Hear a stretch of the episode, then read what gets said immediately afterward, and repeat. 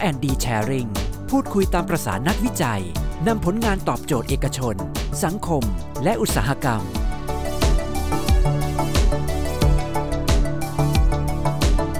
ขอต้อนรับทุกท่านเข้าสู่ R&D Sharing นะครับประจำปี 2021 นะครับ ใน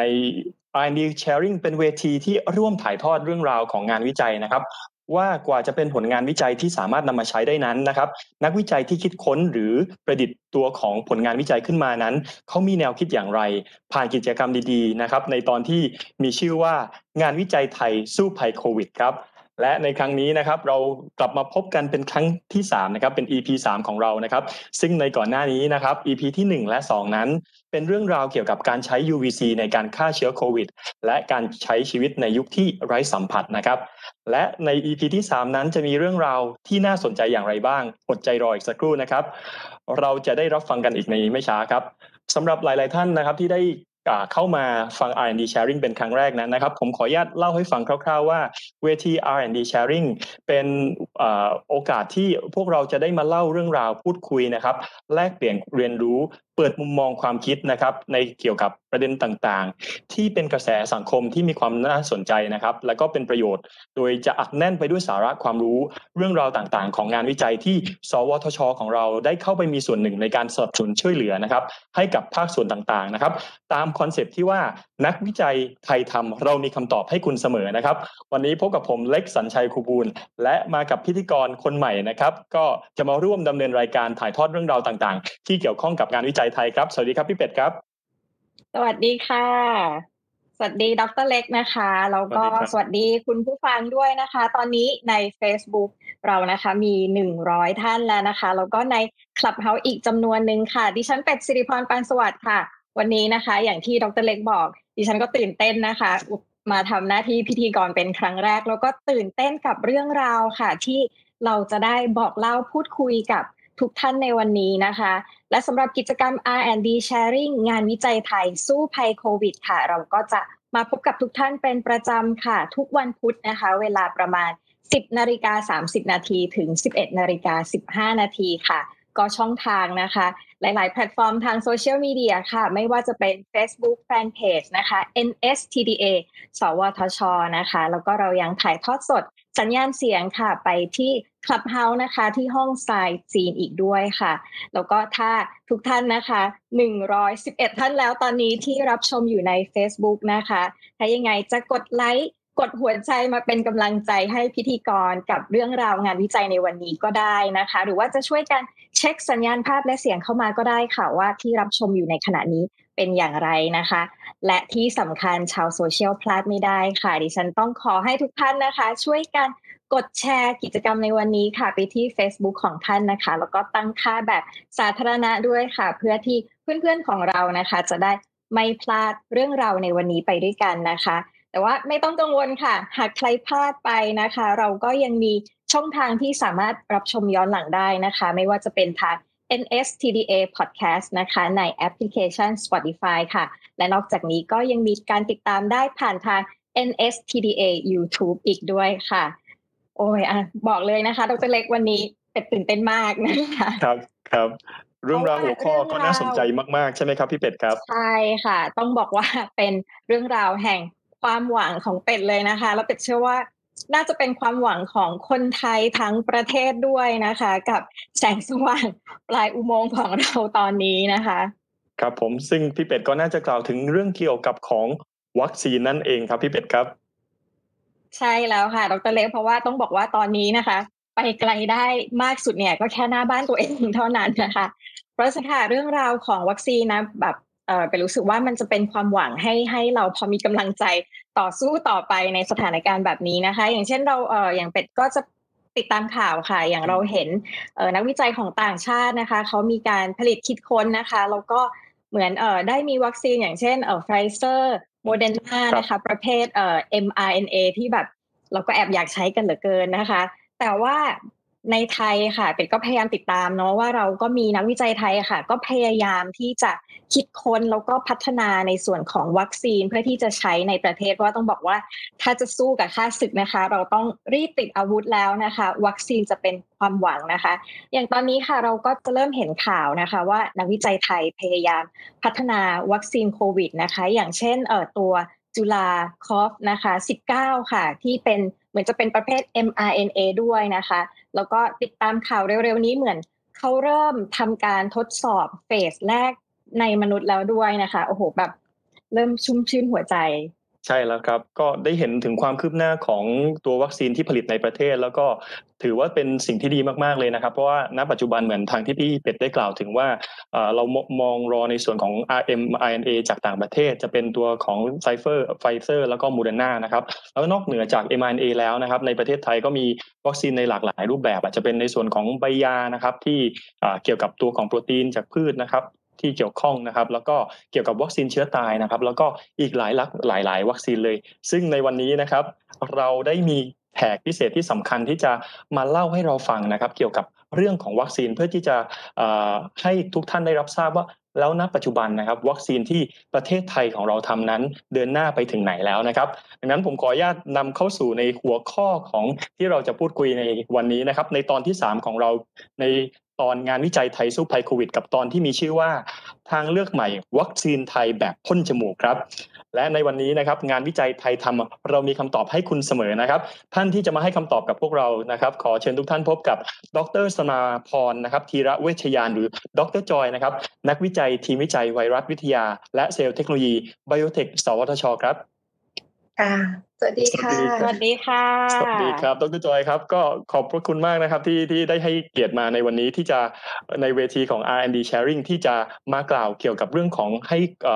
คำความรู้เกี่ยวกับเรื่องของวัคซีนนะครับ พี่เป็ดน่าจะมีคำถามมากมายที่อยากจะถามขอเชิญพี่เป็ดก่อนเลยครับ ใช่เลยค่ะ ดรจอยค่ะต้องจริงๆวันนี้ต้องขอบคุณนะคะ เราต้องบอกคุณผู้ฟังว่าเราไป ฉกตัวดรจอยเนี่ยออกมาจากห้องแล็บเลยนะคะ คือดรคะแป๊บหนึ่งค่ะขอรบกวนเวลานะคะ คือกับเรื่องแรกค่ะ ดรจอยกับชาวบ้านอย่างเป็ดนะเป็ดคือเราพยายามหาความรู้แต่ว่า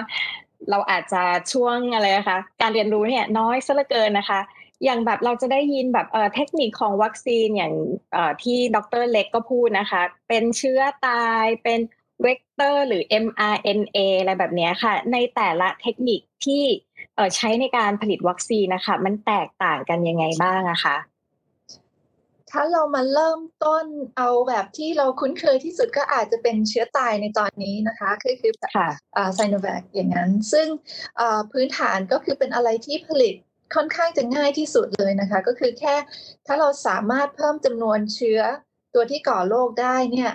เพิ่มไปเยอะๆ แล้วก็เอามาทำลายให้มันไม่สามารถเพิ่มจำนวนได้ ใช้สารเคมีอะไรก็ว่าไป แล้วก็ทำความสะอาดมันแล้วก็ฉีดเลยซึ่งอันนี้ก็จะเป็นวัคซีนประเภทที่เราคุ้นเคยก็จะมีวัคซีนเรบีนะคะโรคสุนัขบ้า หรือว่าอินฟลูเอนซ่าที่เราฉีดกันประจำก็จะเป็นประเภทนี้นะคะแต่ว่าอันนี้เนี่ยถ้าจะมาผลิตวัคซีนที่เป็นวัคซีนโควิด ในประเทศไทยเนี่ยจะยากมาก เพราะว่ามันเป็นเชื้อที่ถือว่าอันตรายนะคะมันจะมี ในเรื่องของมาตรการในการควบคุมการที่โรคมันจะเชื้อมันจะหลุดออกไปได้ ก็คือต้องใช้สถานที่ที่ควบคุมทางชีวภาพระดับ 3 ซึ่งเกือบสูงสุดแล้ว ถ้าระดับ 4 ก็คือเอโบลาอย่างนั้นนะคะ อันนี้คือระดับ 3 ฉะนั้นมันจะต้องเป็นโรงงานที่ผลิตไวรัสในปริมาณเยอะ แล้วก็มีความสามารถในการควบคุมระดับ BSL 3นี่ยากมากเลยตอนนี้ ทางไบโอเทคก็เพิ่งที่จะผลิตเตรียมห้อง BSL 3สำหรับการทดลองก็มีข้อจำกัดเยอะมาก ฉะนั้นทำง่ายแต่ว่าสำหรับโควิดแล้วไม่น่าจะทำในเมืองไทยได้นะแบบที่สองแบบ sub unit อันนี้ก็ที่เมื่อกี้พี่เป็ดพูดถึงว่าเป็นไปเอ๊ะไม่ใช่สิดรเล็กนะที่พูดถึงใบยานะคะ อันนี้เนี่ยก็คือส่วนใหญ่ก็คือเอาแค่ชิ้นส่วนโปรตีนของไวรัสมา แบคทีเรียมาแล้วก็มาฉีดเข้าไปอของใบยาก็น่าสนใจ เพราะเขาเอาให้ให้พืชเป็นตัวช่วยสร้างโปรตีนอันนี้แล้วก็สกัดมานะคะอันนี้ก็เป็นเทคโนโลยีที่ก็เป็นอะไรที่มีอยู่มานานแล้วเหมือนกันนะคะทคโนโลยีที่สามที่ค่อนข้างจะออยู่มานานก็คือเป็นประเภท live attenuated ก็คือเชื้อไวรัสเป็นๆเลย แต่ว่ามันอ่อนเชื้อลง อาจจะ เป็นเชื้อคนที่เอาไปเลี้ยงในไข่ไก่ฟักจนมันติดคนไม่ได้แล้วอะไรอย่างนี้ค่ะ ก็อันนี้ก็คือเราก็จะคุ้นกับสมัยนี้ไม่รู้คุ้นหรือเปล่าที่เป็นโพลิโอแบบหยอดปากยังคุ้นกันไหมคะไม่แน่ใจ ทันทันค่ะ เป็นทันอ่าอ่า smallpox เอ่อตอนนี้ไม่ได้ฉีดกันแล้วเนาะ ครับอีสุกอีใสใช่ไหมคะอ่าอีสุกอีใสค่ะใส่ chickenpox อ่าแล้วก็อ่า MMR ที่เป็น measles พวกนั้นก็จะเป็น live attenuated นะคะอ่าแต่อันนี้เนี่ยผลิตยากเพราะว่าเราจะต้องเอาเชื้อมา ถ้าเป็นเทคโนโลยีเก่าๆนั่นคือเอาเชื้อมาเลี้ยงในสัตว์ หรือว่าในเซลล์ไปนานๆ จน มันไม่สามารถติดคนได้แล้ว แล้วเราก็ต้องมาทำการทดลองว่ามันปลอดภัยจริงนะ อันนี้น่าจะพัฒนาใช้เวลานานและยากก็คือวัคซีนโควิด ก็คือจะไม่มีประเภทนี้เลยอืมครับ แต่ที่เรามาได้ยินกันใหม่ ๆ ช่วงนี้เป็นเป็นแพลตฟอร์มใหม่ ๆ ทั้งนั้นเลยนะคะ mRNA เนี่ยก็คือคิดว่าเออไอไฟเซอร์โมเดอร์นาก็เป็น mRNA วัคซีนรุ่นแรกของโลกเลย ก็มีความตื่นเต้นด้วยมีความ สงสัยมีความกังวลอะไรก็เยอะเพราะมันเป็นวัคซีนที่เรื่องเทคโนโลยีคือทำมากันนานมากแล้ว แต่ว่าเพิ่งออกมาเป็นผลิตภัณฑ์ในช่วงโควิดนี้นะคะ ก็คือจริง ๆ มันเป็นอะไรที่ถ้ามันเอาเอามาใช้คราวนี้แล้ว คือสร้างความมั่นใจในคนฉีดได้ก็จะเป็นอะไรที่ทำให้วัคซีนในอนาคตเนี่ยสร้างได้รวดเร็วมากขึ้น เพราะจริง ๆ แล้วมันเราแค่รู้ข้อมูลสายพันธุกรรม ก็ผลิต ตัววัคซีนได้แล้ว ไม่ต้องใช้โรงงานที่เป็น bioreactor หรือว่าเป็น BSL3 อะไรที่ซับซ้อนมากขนาดนั้น มันเป็นการสังเคราะห์สายพันธุกรรมขึ้นมาเลยนะคะ แค่ว่าเราต้องเข้าใจว่าเออส่วนไหนของสายพันธุกรรมมันเป็นตัวที่กระตุ้นภูมิก็ก็เป็นความหวังอย่างมากนะคะ ตัว mRNA นี้แต่ว่าที่เราทำใน lab นะคะ เนื่องจากว่าเราเป็น lab ไวรัสนะคะ ก็คือจะเป็นแนวของ virus vector อันนี้เราก็จะคุ้นเคยจากที่เป็นของ a s t r a z e ซ e c a นะคะ ก็คือเขาใช้เชื้อ adenovirus ก็เป็นเชื้อไวรัสตัวหนึ่งที่เป็นก่อโรคในคนแบบเบาๆนะคะ บางทีก็จะเป็นปวดท้องท้องท้องเสียหรือว่าเป็นหวัดแบบทั่วไปอย่างนั้นนะคะแต่อันนี้คือเป็นมาจาก ของแอสเซนค่ะเป็นจากลิงชิมแปนซีนะคะแล้วคือเขาก็เอาชิ้นส่วนออกให้มันไม่สามารถเพิ่มจำนวนในคนได้ แล้วก็เอาพื้นที่ที่เกิดว่างขึ้นมาเนี่ยใส่ใส่ข้อมูลพันธุกรรมของตัว SARS-CoV-2นะคะก็เชื้อโควิดเนี่ยเป็นตัว spike หรือว่าโปรตีนหนามใส่เข้าไปให้มันอพอเข้าไปในร่างกายแล้วมันมันมันจะติดเชื้อเข้าเซลล์ได้รอบเดียว พอเข้าไปแล้วมันก็จะเริ่มสร้างโปรตีนละก็คือจะคล้ายๆกับ คือวัคซีนที่เป็นสับยูนิตหรือโปรตีนแบบปายาก็คือมีโปรตีนไว้เรียบร้อยนะคะไม่ต้องไม่ต้องให้ร่างกายผลิตเอง แต่การที่ร่างกายผลิตเองเนี่ยแปลว่ามันเพิ่มจำนวนได้เรื่อยๆ มากกว่าปริมาณที่เราฉีดเข้ากล้ามเนื้อหรือว่าร่างกายเรา ฉะนั้นอ่า mRNA ก็จะเพิ่มจำนวนได้นะคะ เพราะว่า mRNA ก็จะสร้างเป็นโปรตีนสองอันนี้เนี่ยเทคโนโลยีมันจะเป็นอ่ากระตุ้นภูมิได้แรงกว่าเทคโนโลยีเก่า ทั้งนี้แล้วเราก็จะเห็นว่าเออมันก็จะมีอาการข้างเคียงที่มากกว่านะคนฉีดแล้วอ๋อเป็นไข้นอนติดเตียงไปหนึ่งวันหนึ่งคืนอะไรอย่างเงี้ยค่ะ อันนี้ก็คือเป็นอาการของภูมิเรานะที่มันเห็นถูกกระตุ้นได้แรงกว่าที่เราคุ้นเคยกัน มันก็เลยจะมีอาการพวกนี้ค่ะ โอเคครับ ก็ขอบคุณมากมากเลยนะครับ ดีครับดีเห็นแบบพยายามเรียนรู้เข้าใจได้เยอะขึ้นเลยค่ะ ครับใช่ไหมครับ สรุปนะครับคร่าวๆสั้น ๆนะครับ ว่าเทคโนโลยีที่ดรจอยได้พูดถึงเกี่ยวกับเรื่องของการพัฒนาวัคซีนนะครับ ไม่จำเป็นเฉพาะเป็นโควิดนะครับ ก็มีในส่วนที่เรียกว่าเป็นเชื้อตายนะครับ เป็นโปรตีนสับยูนิตนะครับ หรืออาจจะเป็นใช้เชื้อไวรัสที่อ่อนแรงนะครับ ซึ่งการใช้เชื้อไวรัสที่อ่อนแรงเนี่ยน่าจะไม่เหมาะกับโควิด แล้วก็เชื้อตายก็อาจจะไม่เหมาะสำหรับตัวของ environment ประเทศไทยความพร้อมนะครับของบ้านเรานะครับ แล้วก็อีกอันหนึ่งที่เป็นที่ เป็นกระแสมากนะตอนนี้ แล้วก็มีการนำมาใช้แล้วมีมีมีประสิทธิภาพที่ค่อนข้างน่าสนใจก็คือเป็น mRNA นะครับแล้วก็สุดท้ายนะครับก็จะตรงกับสิ่งที่ทาง สวทชนะครับทางทีมวิจัยทำอยู่ก็คือจะเป็นในส่วนของเวกเตอร์ไวรัสนะครับซึ่งในส่วนนี้เนี่ยก็ทราบมาว่ามีทั้งแบบฉีดก็มีนะครับแล้วก็เรื่องที่เราจะมากล่าวกันในวันนี้เนี่ยก็จะเป็นในเรื่องของแบบพ่นนะครับ ซึ่งก่อนที่ทางดรจอยจะให้ข้อมูลเพิ่มเติมนะครับ ฝากไปยังทุกท่านนะครับที่รับชมอยู่รับชมอยู่ทาง Facebook ทาง Clubhouse นะครับหากท่านมีคำถามนะครับทาง Facebook สามารถที่จะพิมพ์คำถามมาได้เลยนะครับ ผมและพี่เป็ดจะพยายามดึงคำถามที่น่าสนใจที่เกี่ยวข้องมาถามกับดรจอยแบบสดๆตรงนี้เลยนะครับ ขอย้อนกลับไปที่คำถามครับว่าตอนนี้นะครับว่าสถานะของวัคซีนที่ได้รับการพัฒนาโดย สวทชนะครับ ตอนนี้มีการใช้เทคนิคเทคนิคที่ใช้หลักๆ เราทราบแล้วว่าจะเป็นในส่วนของไวรัสเวกเตอร์ แล้วความคืบหน้าครับเป็นอย่างไรบ้างแล้วเราทำร่วมกับหน่วยงานไหนบ้างครับดรจอยครับค่ะ อันนี้เนี่ยก็คือเรา ก็โชคดีที่ทางสถาบันวัคซีนก็สนับสนุนทุนมาเยอะมากให้เราทำในกระบวนการที่เกี่ยวข้องกับ preclinical ก็คือก่อนเข้าคนนะคะ ซึ่งด้วยธรรมชาติของงบประมาณนี้อันนี้งานนี้เราต้องเสร็จภายในปีนี้ฉะนั้นที่เราจะต้องทำก่อนที่จะเข้าคนได้เนี่ยก็คือต้องโชว์ข้อมูลว่าวัคซีนอันนี้ ฉีดเข้าไปแล้วกระตุ้นภูมิ ว่าภูมิอันนี้กระตุ้นแล้ว ป้องกันเรา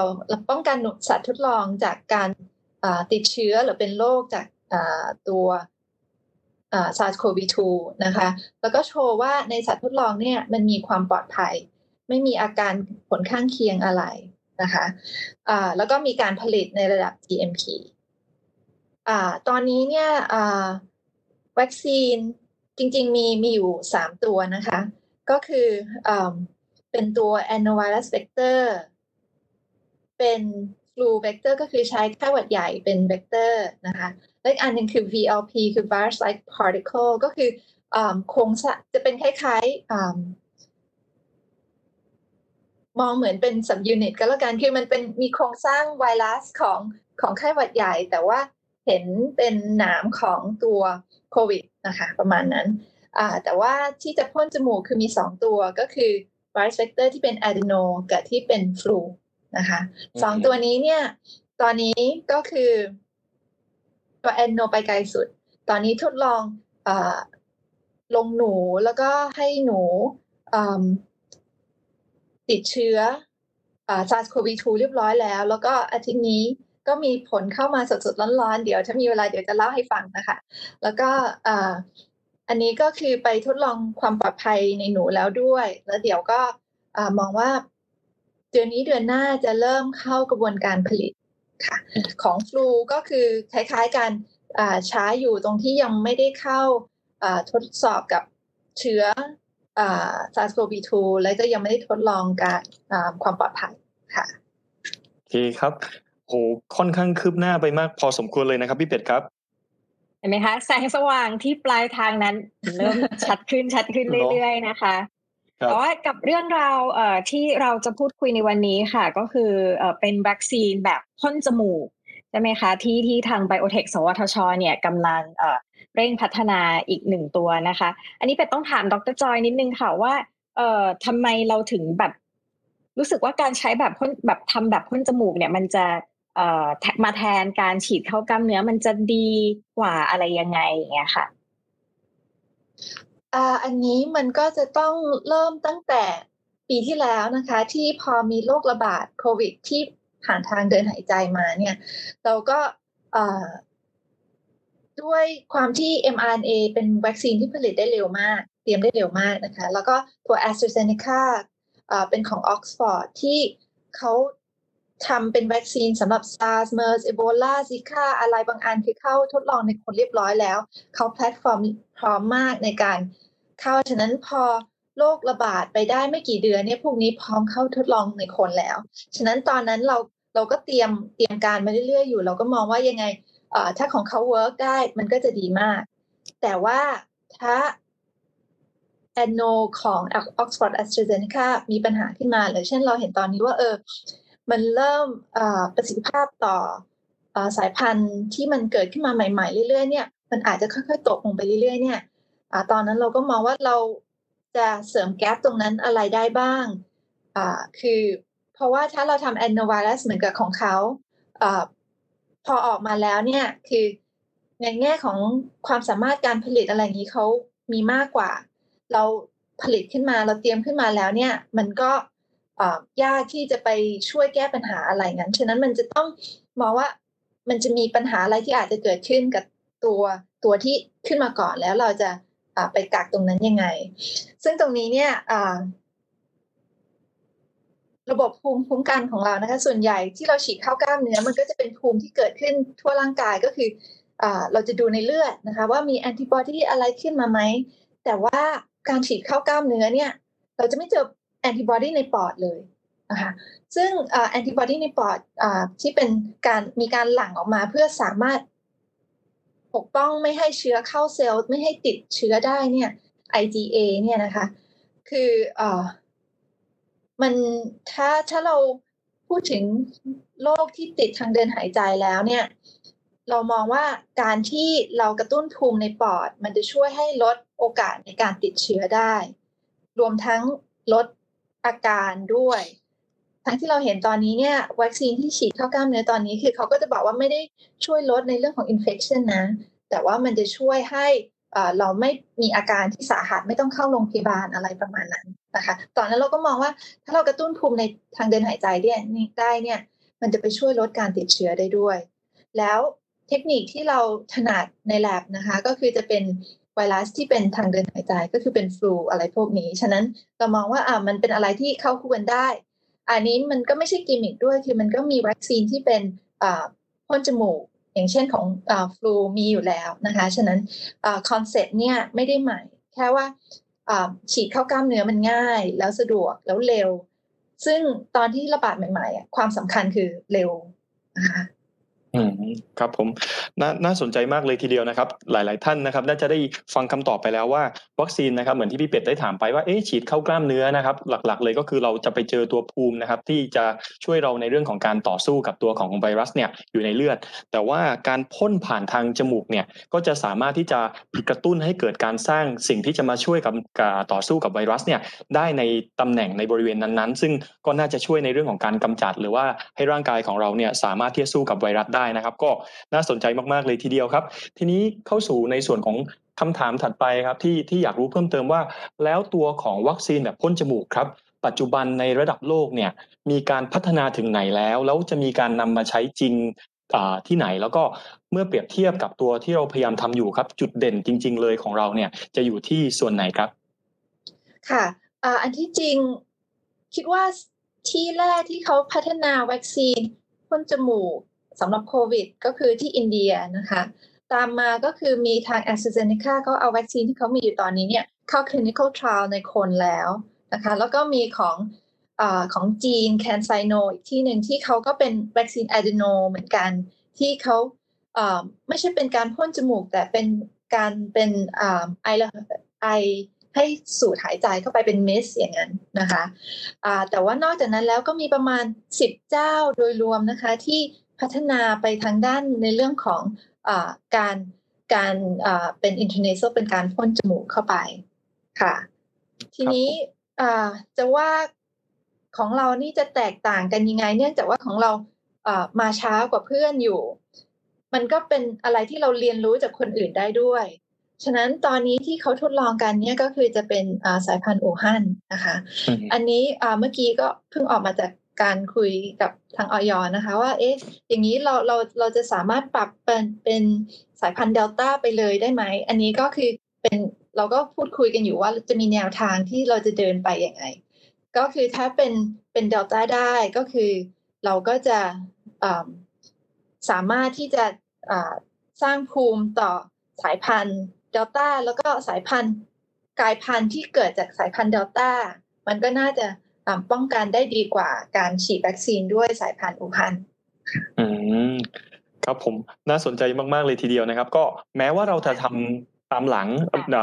มีมีประเทศบางอื่นอื่นนำเป็นไพลอตไปแล้วแต่การที่ได้ศึกษาในเบื้องต้นก็คืออย่างน้อยเราได้เรียนรู้จากสิ่งที่เขาทำมา แล้วก็เราอาจจะได้มีโอกาสในการทำกับตัวของไวรัสที่กลายพันธุ์ซึ่งอาจจะตอบโจทย์ในช่วงนี้ได้มากขึ้นนะครับ อันนี้ผมถามเป็นความรู้เพิ่มเติมนิดนึงครับดรจอยว่า แล้วเมื่อกี้ที่บอก ตัวของเทคโนโลยีที่เราเราฉีดเข้ากล้ามเนื้อครับแล้วก็แบบพ่นเนี่ยแสดงว่าณปัจจุบันเวลาเราฉีดเข้ากล้ามเนื้อต้องใช้เวลาขึ้นอยู่กับตัววัคซีนถูกไหมครับสามสัปดาห์กว่าจะเริ่มเห็นค่าภูมิตัวของแบบพ่นนะครับ เนื่องจากว่าจำด้วยความเข้าใจอาจจะจำเพาะเจาะจงมากกว่าหรือเปล่า ปกติแล้วต้องใช้เวลานานไหมครับ กว่าภูมิจะขึ้นจริงๆดูแล้วพอๆกันนะคะ ที่ทำเท่าที่ทดลองในหนูนะคะ ก็คือเห็นว่า สองอาทิตย์เนี่ยก็คือเห็นภูมิขึ้นมาแล้วค่ะ ครับผม อันอันนี้คือสำหรับคือเราทดลองเปรียบเทียบแอดโนกับแอดโนนะคะ ก็คือเปรียบเทียบแบบฉีดกล้ามเนื้อกับพ่นจมูกก็คือสองอาทิตย์ก็ขึ้นแล้วทั้งคู่ค่ะโอเคครับ ขอบคุณครับพี่เป็ดครับของของเป็ดอะของเป็ดที่อยากถามนะคะ น่าน่าจะตรงกับเอ่อบางท่านใน Facebook ก็คือ มันจะมีผลข้างเคียงหรือเอฟเฟกต์อะค่ะ ดรจอยเหมือนกับที่เราฉีด เข้ากล้ามเนื้อที่แบบเราจะเป็นไข้หรืออะไรอย่างนี้ค่ะ คือจริง ๆแล้วอย่างอย่างที่เราจะเห็นนะคะว่า คนที่อายุหกสิบขึ้นไปเนี่ย บางทีคือจะไม่มีอาการเลย อันนี้ก็มันก็จะคู่ไปกับการที่ภูมิเขาก็จะไม่ค่อยขึ้น แล้วมันก็จะเห็นว่าวัคซีน รุ่นใหม่ๆ next generation พวกนี้ก็จะมีผลข้างเคียงสูงกว่าแบบเชื้อตายอะไรงั้น ฉะนั้นในแง่หนึ่งแล้วคือถ้าไม่มีผลข้างเคียงพวกนี้เลยเนี่ย ก็อาจจะรู้สึกเอ๊ะมันเวิร์กหรือเปล่านะคะ คือตอนนี้ตอนนี้เรายังไม่รู้ว่าเมื่อเปรียบเทียบกับฉีดเข้ากล้ามเนื้อแล้วมันจะเป็นไง เพราะว่าเนื่องจากว่ามันเข้าจมูกเนี่ยโดสอาจจะต้องอาจจะไม่เหมือนกัน นะคะ พอโดสไม่เหมือนกันแล้วเนี่ยการตอบสนองก็อาจจะไม่เหมือนกัน ฉะนั้นก็ต้องรอดูเฟสหนึ่งในเรื่องของความปลอดภัยว่าฉีดเข้าไปแล้วเนี่ย คนมีอาการยังไง แต่ไม่ไม่คิดว่าจะแย่กว่านะคะ ครับครับผมอันนี้เริ่มเริ่มเอ่อมีท่านที่ชมอยู่ Facebook ตอนนี้สองร้อยกว่าท่านแล้วนะคะ เดี๋ยวเราจะช่วงท้ายเนาะเดี๋ยวเราจะมาพูดคุยอ่านคำถามกันนะคะแต่ว่าใช่ครับพี่เป็ดครับค่ะดรจอยค่ะ เอ่อคือเท่าเท่าที่ฟังดูเนี่ย เป็นไปได้นะ เป็นอยากใช้เลย แต่ว่าอย่างนี้ค่ะเอ่อเข้าใจว่ามันก็คงไม่ไม่ไม่ได้ง่ายมากใช่ไหมคะสำสำหรับการจะทำจะทำวัคซีนเนี่ยค่ะ เลยอยากทราบกระบวนการนะคะว่า หลังจากเนี้ยกระบวนการจะเป็นยังไงบ้าง มันจะใช้เวลามากหรือน้อยแค่ไหนอะค่ะก่อนหน้านี้ก็อยากจะบอกว่าอ๋อโอเค เดี๋ยวเรา ผลิตเสร็จเราได้ผลทดลองเสร็จเดี๋ยวเราก็จะขออนุญาตทางออยลงคนเลย แต่เมื่อกี้คุยกับออยเสร็จแล้วโอ้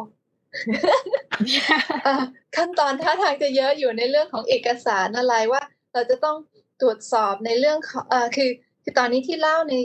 เป็นเรื่องของประสิทธิภาพของวัคซีนเนาะว่ามันกระตุ้นภูมิได้มันป้องกันหนูจากการเป็นโรครุนแรงได้ มันมีความปลอดภัยในหนูอะไรอย่างนี้ แต่ว่าคือจริงๆแล้วมันจะต้องรวบรวมข้อมูลทั้งหมดพวกนี้เป็นเป็นเอกสารที่เป็น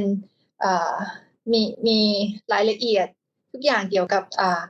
การความปลอดภัย คือคือที่ที่ยาวจริง ๆ ตอนนี้รอคือในเรื่องของการทดลองความปลอดภัยเนี่ยมันจะต้องดูอวัยวะ ดูในเยื่อทุกชิ้นส่วนของร่างกายเลยว่ามันมี รอยโรคอะไรไหมอันนี้เนี่ยใช้เวลาหลายเดือนอยู่ ตรงนี้ก็จะนานแล้วก็ขั้นตอนอในเรื่องของอ regulation ในเรื่องของการอนุมัติ ก็จะท่าทางจะซับซ้อนพอสมควร อันนี้ก็เป็นอะไรที่คนไทยก็เป็นประสบการณ์แรกๆนะคะที่เราจะผักวัคซีนที่เราพัฒนาเองให้ไปถึงขั้นใช้ในคน ก่อนหน้านี้ก็อาจจะมีของเดงกีนะคะ แล้วก็มีมีทางจุฬากับปยาเดินหน้าก่อนเราแล้ว แต่โดยรวมแล้วมันเป็น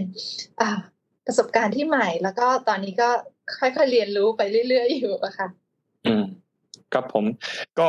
นะครับจากจากที่ดรจอยได้กล่าวถึงนะครับณปัจจุบันก็คือตัวแบบพ่นเนี่ยก็ถึงในเฟสที่เราทดสอบกับหนูแล้ว แล้วเราพบว่า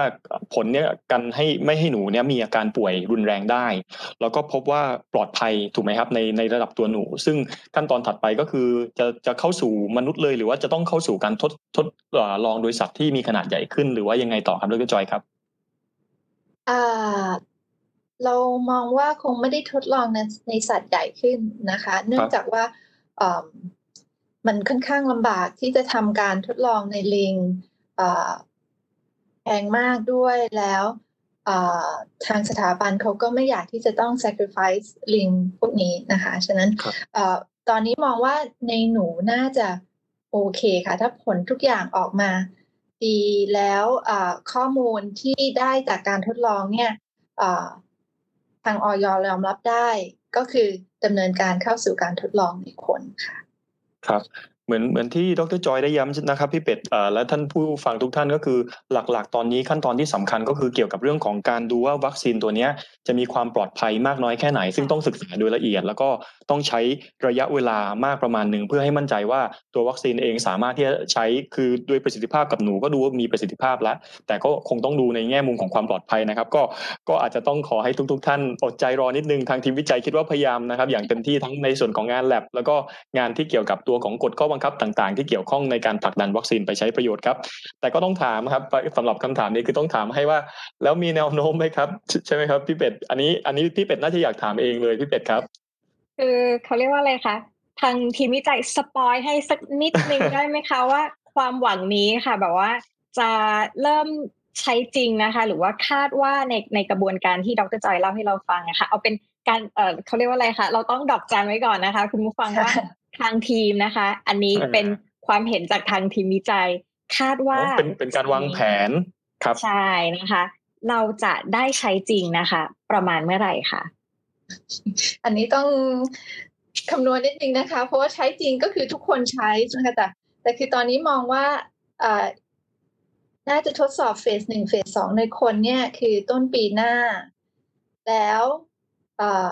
ถ้าจะต้องไปเฟสสามนะคะ ก็คือจะเป็นคนในระดับหนึ่งพันถึงหนึ่งหมื่นคน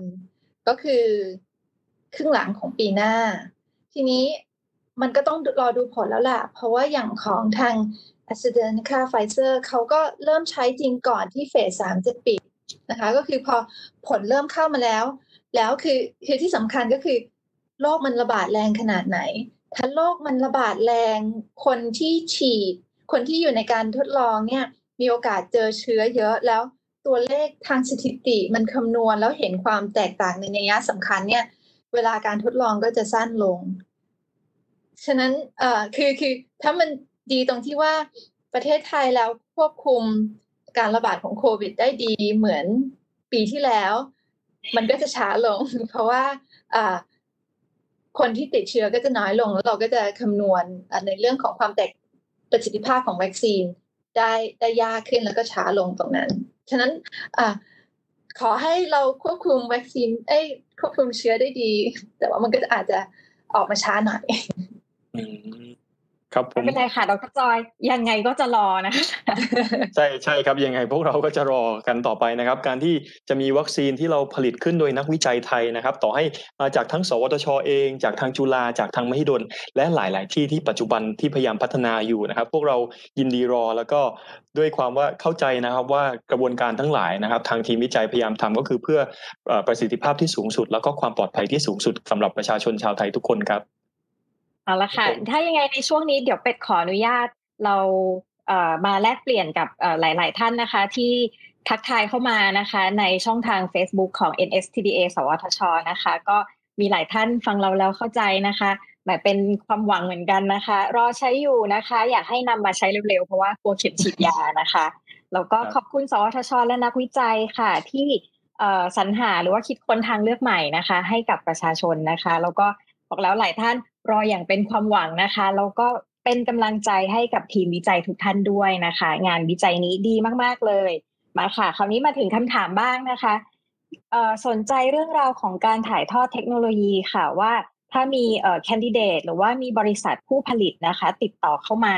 บ้างแล้วแบบที่จะช่วยเราอะไรอย่างเงี้ยค่ะ พอมีไหมคะ ดรจอย ค่ะ คือตรงนี้เนี่ยเราก็ต้องวางแผนเรียบร้อยแล้วว่าแต่ละขั้นตอนเนี่ยเราจะไปสเต็ปยังไง ฉะนั้นตอนนี้เนี่ยก็คือมีบริษัทคินเจนอาจจะช่วยผลิตให้เรานะคะ แล้วก็จะมีราชวิทยาลัยที่จะช่วยทำการเอาเอาวัคซีนพวกนี้ไปทดลอง phase หนึ่ง phase สองในคนค่ะครับผม น่าสนใจเลยนะครับ ว่าเราทำงานด้วยการมี network การที่มีคนที่มาถ่ายทอดทำงานด้วยกันเป็นทีม ก็จะทำให้โอกาสที่เราจะนำตัวของวัคซีนไปใช้ได้จริงก็จะไวขึ้นนะครับ มีคำถามเพิ่มเติมมาครับว่า ถ้าปัจจุบันเนี่ยรับวัคซีนแบบฉีดเข้าไปแล้วครับ จะสามารถใช้วัคซีนแบบพ่นได้ไหมครับ คือคือด้วยหลักการแล้วเนี่ยคือเนื่องจากว่าวัคซีนมันเป็นอะไรที่ฉีดเว้นระยะกัน ว้นเวลากันยาวนะคะ มันจะไม่เหมือนยาที่เรากินยาสองตัวแล้วเอ๊ะมันจะมีผลกระทบซึ่งกันและกันหรือเปล่า อ่า คือคือตรงนี้เนี่ยมันก็มีความเสี่ยงของแต่ละวัคซีนมันก็แยกกัน แต่ว่ามันก็จะต้องมีการทดลองเช็คให้แน่ใจว่าอ่าถ้ามีการฉีดแล้วแล้วมีการตามอันนี้ต่อเนี่ย มันจะมีผลอะไรที่เราคาดคิดไม่ถึงหรือเปล่านะคะ ทั้งนี้ทั้งนั้นแล้วจริง ๆ ในการทดลองเราก็มีการลองสลับเข็ม คือ ลองฉีดเข้ากล้ามเนื้อ แล้วก็พ่นจมูกมาดูแล้วนะคะ ก็คือกระตุ้นภูมิได้ดีคืออตอนแรกเราทดลองเป็นแบบอสองเข็มก็คืออเข้ากล้ามเนื้อสองเข็ม หรือว่าเข้าพ่นจมูกสองเข็มนะคะหรือว่าสลับกันไปก็ก็พบว่าจริง ๆ แล้วเข้าจมูกสองเข็มดีที่สุดนะคะแต่ว่าการที่สลับก็ก็ยังทำงานได้ดีอยู่ค่ะ ครับดังนั้นผลการทดลองเบื้องต้นโดยสรุปก็คือ มีความเป็นไปได้นะครับ แต่ว่าถ้าพ่นเข้าใช้วิธีการเข้าจมูกสองเข็ม ก็น่าขออภัยครับพ่นเข้าจมูกสองครั้งสองโดสก็น่าจะเป็นอะไรที่น่าจะเวิร์กที่สุดครับ ค่ะทั้งนี้แล้วจริงๆตอนนี้ก็พูดคุยกับทางออยอยู่ว่าเราจะต้องทำจะทำเป็น prime boost ก็คือเป็นวัคซีนของเราฉีดแบบเข้าคนที่ไม่เคยฉีดเลย หรือว่าจะใช้เป็นแนว booster ก็คือคนที่ฉีดมาแล้ว แล้วก็มา boost กับอันนี้อ่าอันนี้ก็ยังเดี๋ยวต้องพิจารณาดูว่าเราจะไปทิศทางไหนครับแล้วก็มีมีหลายท่านนะคะ ที่ส่งมาบอกว่า เอ่อหากมีผู้สนใจอยากเป็นอาสาสมัครในการทดสอบค่ะ ทางทีมวิจัยรับไหมคะ หรือว่าต้องมีเกณฑ์อย่างไรอะไรอย่างเงี้ยค่ะ ถึงเวลาแล้วนะคะ ก็คือคงจะดูในคนที่ในในช่วงหนึ่งกับสองนะคะ คนที่สุขภาพคนคนปกติสุขภาพดี อายุประมาณสิบแปดถึงก็คือเป็นผู้ใหญ่ทั้งนี้แล้วถึงเวลาจริง ๆ น่าจะเป็นทางราชวิทยาลัยที่เขาเป็นรับอาสาสมัครครับ ก็อาจจะต้องรอติดตามข่าวสารกันนะครับ หลาย ๆ ท่านที่อยากมีส่วนหนึ่งเป็นส่วนร่วมของงานวิจัยกับวัคซีนของนักวิจัยไทยครับ มีคำถามมาเพิ่มครับเมื่อกี้เหมือนที่ได้ทราบว่าอาจจะตัวพ่นเนี่ยได้มีการทดสอบในห้องปฏิบัติการแล้วว่าใช้2 2โดส ซึ่งมีคำถามมาครับก็คือเป็นเบื้องต้นนี่ก็คือใช้กี่โดส แล้วก็ใช้อย่างไร แล้วก็ผมถามเพิ่มนิดนึงเป็นความถามส่วนตัวจากคำถามตรงนี้ก็คือว่าเหมือนปัจจุบันที่ฉีดเข้ากล้ามเนื้อครับก็ต้องมี boost dose ที่ 3 อันเนี้ย basic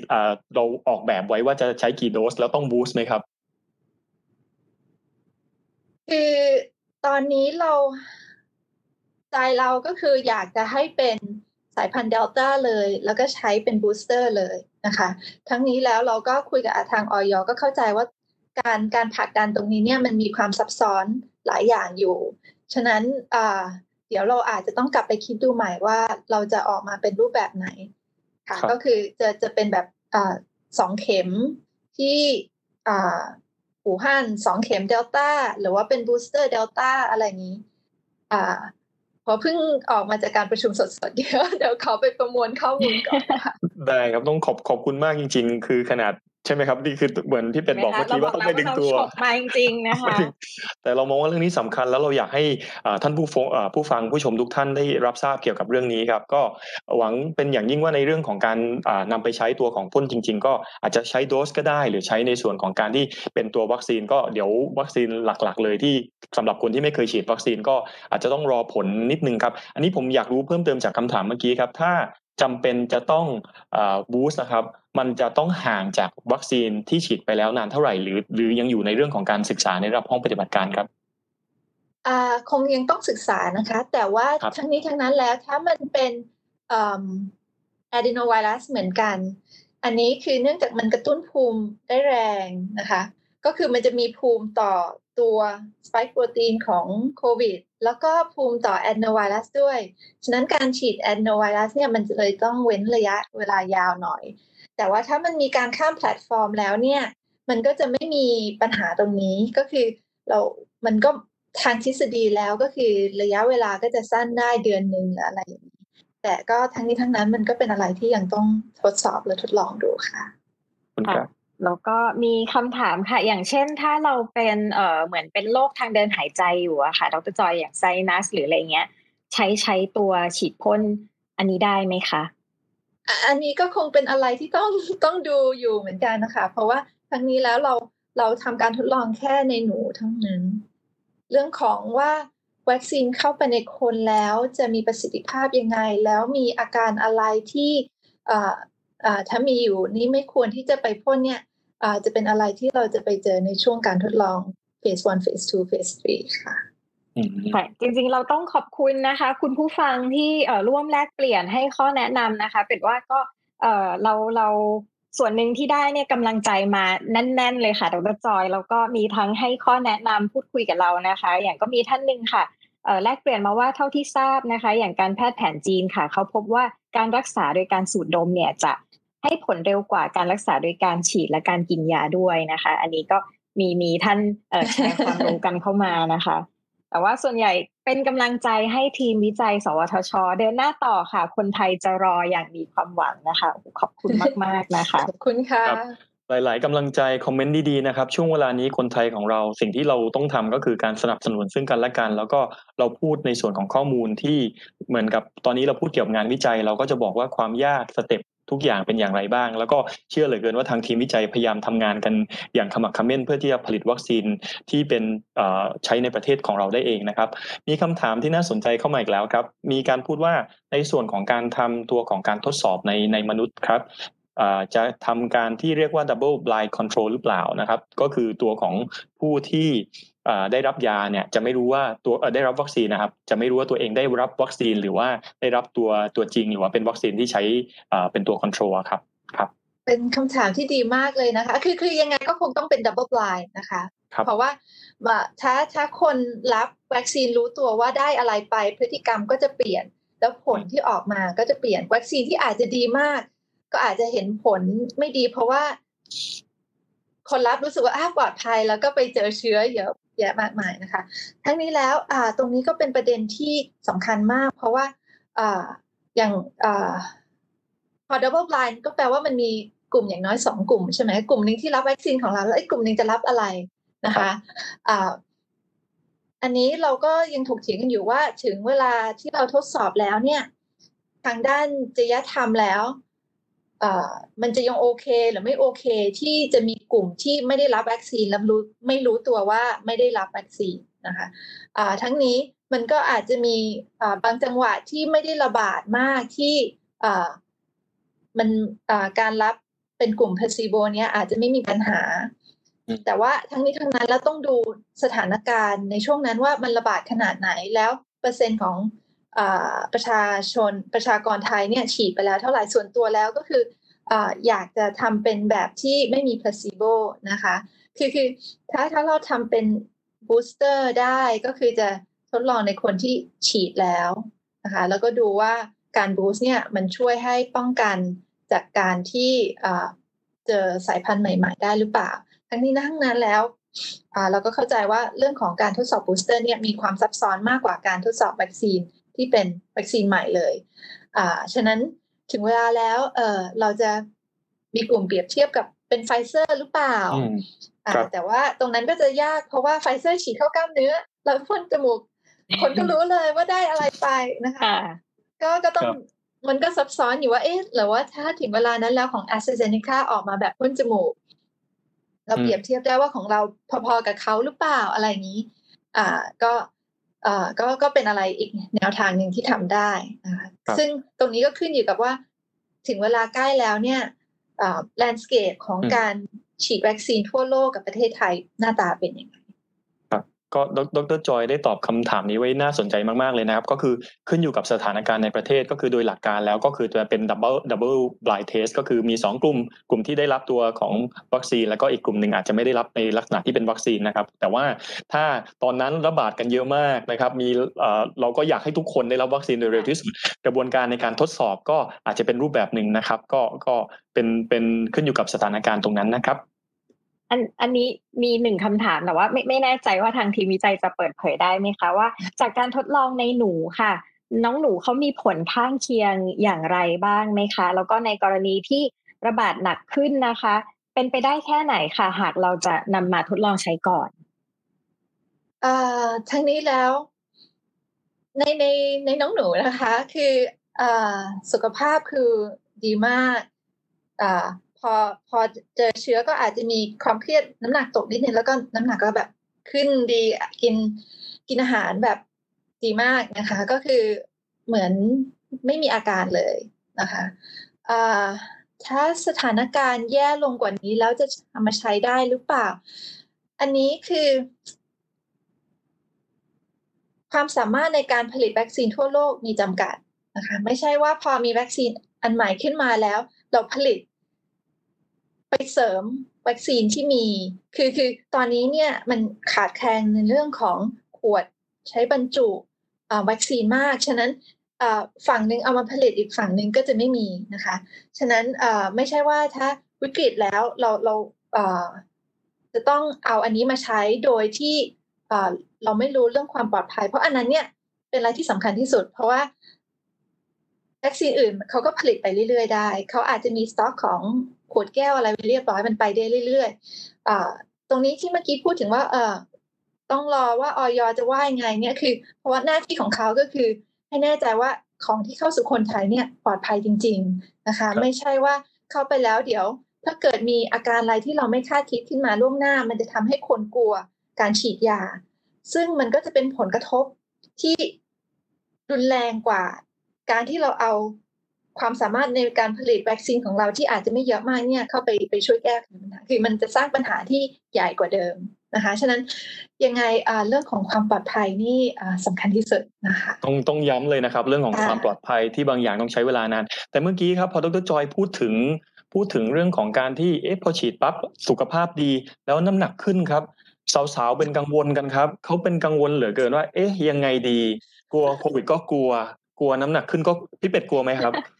เออถ้าให้เทียบสองเรื่องนี้ตอนนี้กลัวโควิดค่ะอ้วนได้ไม่ติดเลยไม่ใช่ปัญหานะคะ ในจุดนี้ลดได้นะครับ น้ำหนักขึ้นลดได้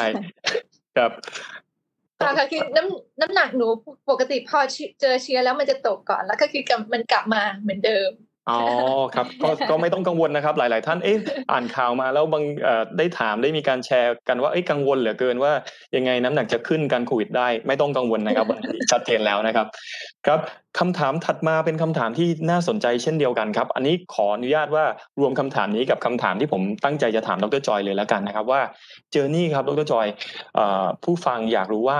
ตั้งแต่สมมติสถานการณ์โควิดที่เกิดขึ้นครับ การที่จะพัฒนาวัคซีนขึ้นมาหนึ่งตัวจากประสบการณ์ของดรจอยและทีมก็ได้ครับ มีขั้นตอนอย่างไรบ้าง ที่ต้องต้องดำเนินการแล้วก็ดำเนินการถึงตอนนี้ก็น่าจะทดลองในหนูแล้ว แล้วขั้นตอนจนถึงขั้นตอนสุดท้ายที่ต้องทำทั้งหมดมีอะไรบ้างครับ เป็นสั้นๆก็ได้ครับ เป็นสเต็ปค่ะ คือตอนแรกอันวา2019นะมีข่าวว่ามีคนป่วยโรคประหลาดประหลาด ต้นปีมกรา2020 ก็มีข้อมูลว่า มีข้อมูลสายพันธุกรรม ตอนนั้นดรนั้นก็แบบสั่งสังเคราะห์ทันทีเลยนะคะแล้วก็คือเอามาเริ่มเริ่ม คือตอนนั้นก็มาดูว่าแลบเรามีอ่าแบบวเวกเตอร์อะไรบ้างที่สามารถลองมาใช้แล้วเราก็คือลงไปหมดเลยนะคะ จริงๆมีมีตัวอื่นด้วยที่ที่ทำไปแล้วมันมันไปไม่ถึงไหนนะคะ ก็คืออเหมือนเรา ต้องเอาตัวข้อมูลสายพันธุกรรมไปใส่ใน viral vector แล้วดูว่ามันมีการแสดงออกของตัว spike ไหมมันกระตุ้นภูมิได้ไหมมันเสถียรไหมก็คือพอเพิ่มจำนวนของตัว viral vector แล้วเนี่ยไม่ใช่ว่าตัว spike ของโควิดมันหายไปเลย แล้วก็เหลือแต่ตัวเปลือกที่เป็นไวรัสอื่นนะคะอพอถึงพอเราสร้างขึ้นได้แล้วเนี่ยก็คือเราก็ลงหนู ดูภูมิก่อนเลยเราก็ต้องดูว่าเอ๊ะเราใช้โดสเท่าไหร่ก็คืออให้ปริมาณของตัววัคซีนเนี่ยเยอะเท่าไหร่ มันถึงจะได้ภูมิที่มันภูมิมันเพิ่มขึ้นเรื่อยๆไหมหรือมันอพอเยอะขึ้นแล้วมันก็ไม่ได้เพิ่มขึ้นแล้วก็คือเจอพลาโตตรงนี้ เยอะขึ้นไปกว่านี้ก็ไม่มีผลอะไรแล้วเราก็มาเลือกดูว่า เอ๊ะเข้ากล้ามเนื้อพ่นจมูกผสมกัน เข้าไปแล้วแบบไหนกระตุ้นภูมิได้ดีกว่านะคะอันนั้นก็คือเป็นการทดลองหนูอีกรอบหนึ่งแล้วก็ต้องมาทดลองว่าเข้าหนูแล้ว ถ้าหนูเจอ SARS-CoV-2 แล้ว มันตัววัคซีนมันปกป้องหนูจากจากการเป็นโควิดได้ไหม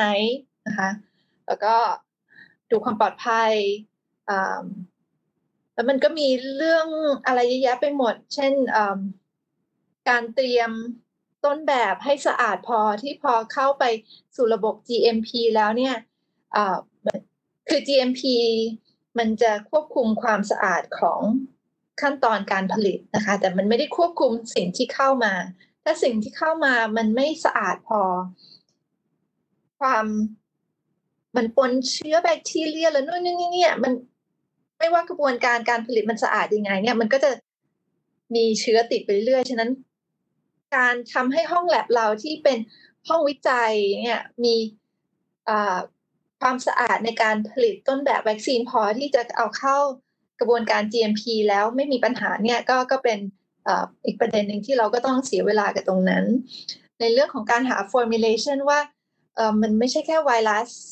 เปล่าๆใช่ไหมมันก็ต้องอยู่ในน้ำแล้วน้ำมันจะเป็นอะไร มันจะปลอดภัยไหมมันเข้าแล้วมันจะเจ็บไหมมันจะ กระตุ้นช่วยกระตุ้นภูมิได้ดีขนาดไหนอะไรเงี้ย มันก็ขึ้นอยู่กับตัวตัว formulation อีกนะคะหา partner ต่างๆ ที่จะมาช่วยรับช่วงรับเทคโนโลยี การทำ QC quality control จะทำยังไง เราจะเราก็ต้องเซตแอสเซวิธีการทดลองขึ้นมาว่า เราจะตรวจนะว่า เชื้ออันนี้หน้าตาถูกต้องคือเลี้ยงไปสิบครั้งแล้วหน้าตาางพันธุกรรมยังเหมือนเดิม ไม่มีเชื้อมาปนเปื้อนอไม่มีเชื้อที่สามารถเพิ่มจำนวนได้หลุดเข้ามา ทุกทุกขั้นตอนนี้มันจะต้องมีมาตรฐานว่าเเราจะทดลองยังไง ผลออกมาแล้วเนี่ย ผลต้องได้ขนาดไหนหรือเป็นยังไงมันถึงยอมรับได้อะไรอย่างนี้ทางเราก็ต้องอไปเรียนรู้ตรงนี้ว่ามาตรฐานสากลในเรื่องของวัคซีนเนี่ย มันมีอะไรบ้าง แล้วเราจะทดสอบยังไง แล้วผลออกมาที่ยอมรับได้มีอะไรบ้างนะคะในเรื่องของความเสถียรว่ามันเก็บที่ 4 องศาอุณหภูมิห้อง 37 องศาลบ20ลบ80 ได้นานขนาดไหนเป็นวันเป็นเดือนเป็นปีอะไรอย่างนี้ ก็ก็เรื่องของ stability อันนั้นก็ต้องมีทำด้วยนะคะก่อนทั้งหมดก่อนที่จะเข้าสู่ผลได้เยอะมากค่ะครับ ใดๆก็แล้วแต่คุณผู้ฟังค่ะฟังแล้วต้องไม่ท้อนะคะ เราต้องเป็นกำลังใจนะคะ เพราะว่าเป็นรู้สึกว่าอย่างวันนี้ฟังเอ่อดรจอยอะมันไม่ง่ายเหมือนกันเนาะกว่าเราจะได้ คือเป็นว่ายาค่ะ แน่ๆ คือสิ่งที่สำคัญที่สุดนั่นก็คือเอ่อต้นทางคือยาแต่ปลายทางคือชีวิตนะคะ คือระหว่างทางเนี่ยเป็นว่านักวิจัยเอ่อต้องมีความกังวลคือเราเราจริง ๆ เป็ดคือถ้าถ้าเป็ดเป็นดรจอยนะเป็นรู้สึกว่าอะ ให้ใช้เลยตอนนี้ก็ได้ป้าล่าอะไรอย่างเงี้ยใจเงี้ยแต่มันไม่ได้ไงคะมันโอ้โหมันหลายขั้นตอนมากทั้ง เอ่อโอ้โหแล้วแบบยิ่งฟังนะคะเอาเป็นจริง ๆ นะเป็ดยินดีรอเลยค่ะ เพราะเรารอด้วยความเชื่อมั่นว่า งานวิจัยจะถูกพิสูจและพิสูจอย่างนี้แบบถูกทดสอบนะคะ ถูกผ่านการทดสอบผ่านการวิจัยมาอย่างดี และมีมาตรฐานมีการรับรองเป็นอย่างดีนะคะ คือสุดท้ายปลายทาง เราจะเป็นหนึ่งชีวิตที่เชื่อมั่นกับงานวิจัยชิ้นนี้อย่างแน่นอนค่ะ ขออนุญาตคำถามนี้เป็นขออนุญาตคำถามนี้เป็นคำถามสุดท้ายนะคะมีคำถามว่ากรณีที่เป็นยาแบบพ่นจมูกนะคะ จะมีงานวิจัยหรือไม่ อันนี้เป็นไม่แน่ใจว่าเขาจะหมายถึงการตีพิมพ์เป็นเปเปอร์ หรือว่ามีเป็นเชิงองค์ความรู้ออกมาหรือเปล่านะคะ เพราะว่าสถิติผู้ป่วยมากขึ้นค่ะยารักษาก็น่าจะมีการพัฒนาและมีคุณภาพมากขึ้น ค่ะ เมื่อกี้คำถามคือมีการ ตีพิมพ์ตัวยาตัวตัวตัวยาถูกไหมครับจะมีงานวิจัยอะไรอย่างเงี้ยค่ะ เหมือนกรณีเป็นยารักษาแบบพ่นจมูกจะมีงานวิจัยหรือไม่คือคืออันนี้เป็นไม่ไม่แน่ใจว่าเขาจะหมายถึงเหมือนเป็นตัวยาครับ ปัจจุบันเราทำเป็นวัคซีนใช่ไหมครับเขาแบบเออเป็นยาพ่นเข้าไปมีไหมครับ ตอนนี้เทรนด์คือ ส่วนใหญ่แล้วยามันจะเขาจะ formulate เป็นยากินใช่ไหมคะ ซึ่งตรงนี้เนี่ยคืออ ตอนนี้ที่เห็นนะคะ คือยังยังไม่มีที่เขาไปดูในเรื่องของพ่นจมูก คืออที่วัคซีนเนี่ยจะมาเน้นในเรื่องของการพ่นจมูก เป็นเพราะว่าเพื่อที่จะสร้างภูมิรอไว้ก่อนที่เชื้อจะมา ทีนี้คอนเซปต์ของยามันจะต่างกันแล้วแต่ว่ายาเราตั้งใจจะ ป้องกันก็คงยากเนาะอ่าคือเป็นแล้วกินเนี่ย หรือว่าเป็นแล้วพ่น มันก็น่าสนใจนะคะ ครับ แต่ว่าตอนนี้ตอนนี้คือยังไม่เห็นว่ามีคนมาใช้ทิศทางนี้ คือจริง ๆ แล้วถ้ากินได้นี่ง่ายที่สุดเลย จริง ๆ วัคซีนของเราถ้าพัฒนาเป็นยากินได้ก็ยิ่งดีนะคะ เพราะว่าภูมิที่เกิดในทางค่ะทางเดินอาหาร มันก็จะคือมันก็จะเป็นอ่า ที่เขาเรียกว่า mucosal system เหมือนกันก็คือที่เป็นเยื่อเมือกนะคะภูมิมันก็จะอ่ามันก็จะคือสร้างในที่หนึ่งมันก็จะไปโผล่อีกที่หนึ่งด้วยอืมฉะนั้นถ้าเรากิเป็นวัคซีนที่แบบง่ายๆกินได้เนี่ย มันก็จะมีกระตุ้นภูมิในในปอดได้ด้วย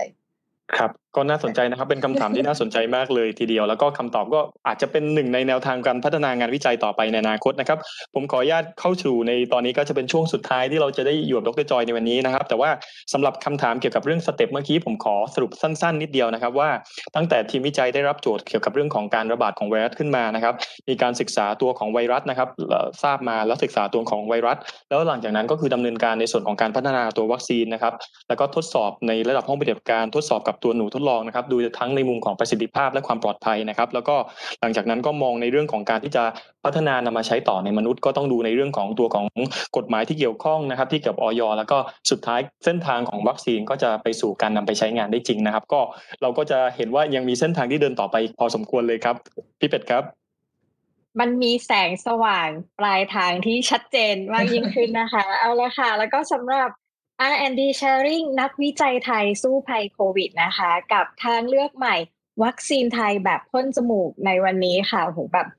เป็ดนะคะ ต้องขอขอบคุณทางทีมวิจัย Biotech สวทชนะคะ แล้ววันนี้ ดร สมาพรธีรเวชยานนะคะ จากทีมวิจัยไวรัสวิทยาและเซลล์เทคโนโลยีนะคะ ที่มาพูดคุยให้รายละเอียดนะคะ เป็นว่าเเราได้รับความรู้นะคะ ถึงแม้เเราอาจจะยังไม่เข้าใจเท่าไหร่แต่ เราทำความเข้าใจมากยิ่งขึ้นนะคะ แล้วก็อย่างน้อยที่สุดค่ะ นอกจากเออเราจะได้เห็นมุมมองทั้งในเชิงความรู้นะคะ ของงานวิจัยไทยของขั้นตอนการผลิตวัคซีนแล้วด้วยนะคะ ก็อยากให้ทุกท่านนะคะ ช่วยเป็นกำลังใจให้ทีมวิจัยด้วยตอนนี้ใครยังดูอยู่นะคะร้อยแปดสิบท่านนะคะ หัวใจมาได้รัวมาเลยนะคะ เป็นกำลังใจนะคะ ให้กับนักวิจัยไทยค่ะ ที่พยายามอย่างเต็มที่นะคะ ที่จะ พาพวกเราค่ะให้ผ่านพ้นสถานการณ์การแพร่ระบาดของโควิด -19 นะคะ แล้วก็วันนี้ได้ฟังแล้วมีความเชื่อมั่นนะคะว่า ถึงจะนานแต่เราก็จะรอนะคะ วันนี้ต้องขอบคุณดรจอยนะคะ ดรสมาพรธีรเวชยานจากไบโอเทคสวทช ขอบคุณมากค่ะ ขอบคุณมากครับ และเรานะครับจะกลับมาพบกันอีกครั้งนะครับ ในสัปดาห์หน้านะครับ วันพุธที่ 25 สิงหาคมนะครับ อย่าลืมทุกๆ วันพุธนะครับ กับเรื่องราวที่สำคัญไม่แพ้กันและต่อจากเรื่องราวในวันนี้นะครับ เรื่องของหัวข้อของสัตว์ทดลองจิ๊กซอว์ความสำเร็จของวัคซีนสายพันธุ์ไทยนะครับ มาดูกันว่าความสำคัญของสัตว์ทดลองเป็นอย่างไรบ้างนะครับ กว่าจะเป็นวัคซีนสายพันธุ์สายพันธุ์ไทยได้นั้น เราต้องมีขั้นตอนการทดสอบผ่านสัตว์ทดลองอย่างไรนะครับ นักวิจัยไทยทำเรามีคำตอบให้คุณเสมอนะครับ อย่าลืมนะครับวันพุธเวลา 10นาฬิกา30 นาทีถึง 11นาฬิกา15 นาทีนะครับผ่าน 2 ช่องทางด้วยกันนะครับ Facebook Fanpage NASA สวทชนะครับและถ่ายทอดสัญญาณเสียงไปยัง Clubhouse s i ซีนนะครับ นอกจากนี้นะครับหลายหลายท่านที่อาจจะพลาดการชมแบบสดๆนะครับ สามารถชมย้อนหลังผ่านทาง YouTube นะครับแล้วก็ NASA Podcast นะครับ และในวันนี้นะครับพวกเรา 3 คนนะครับ ดรจอยนะครับ ดรสมาพร พี่เป็ดนะครับ และผมเล็กสัญชัยนะครับ ขอขอบคุณทุกท่านมาก ๆ ที่ร่วมอยู่กับเรารับฟัง และก็แลกเปลี่ยนความคิดเห็นกับพวกเราในวันนี้นะครับ แล้วพบกันใหม่ในวันพุธที่ 25 สิงหาคม สวัสดีครับ ติดตามรับฟัง R&D Sharing ได้ใหม่ ในตอนต่อไปทาง NASDA Podcast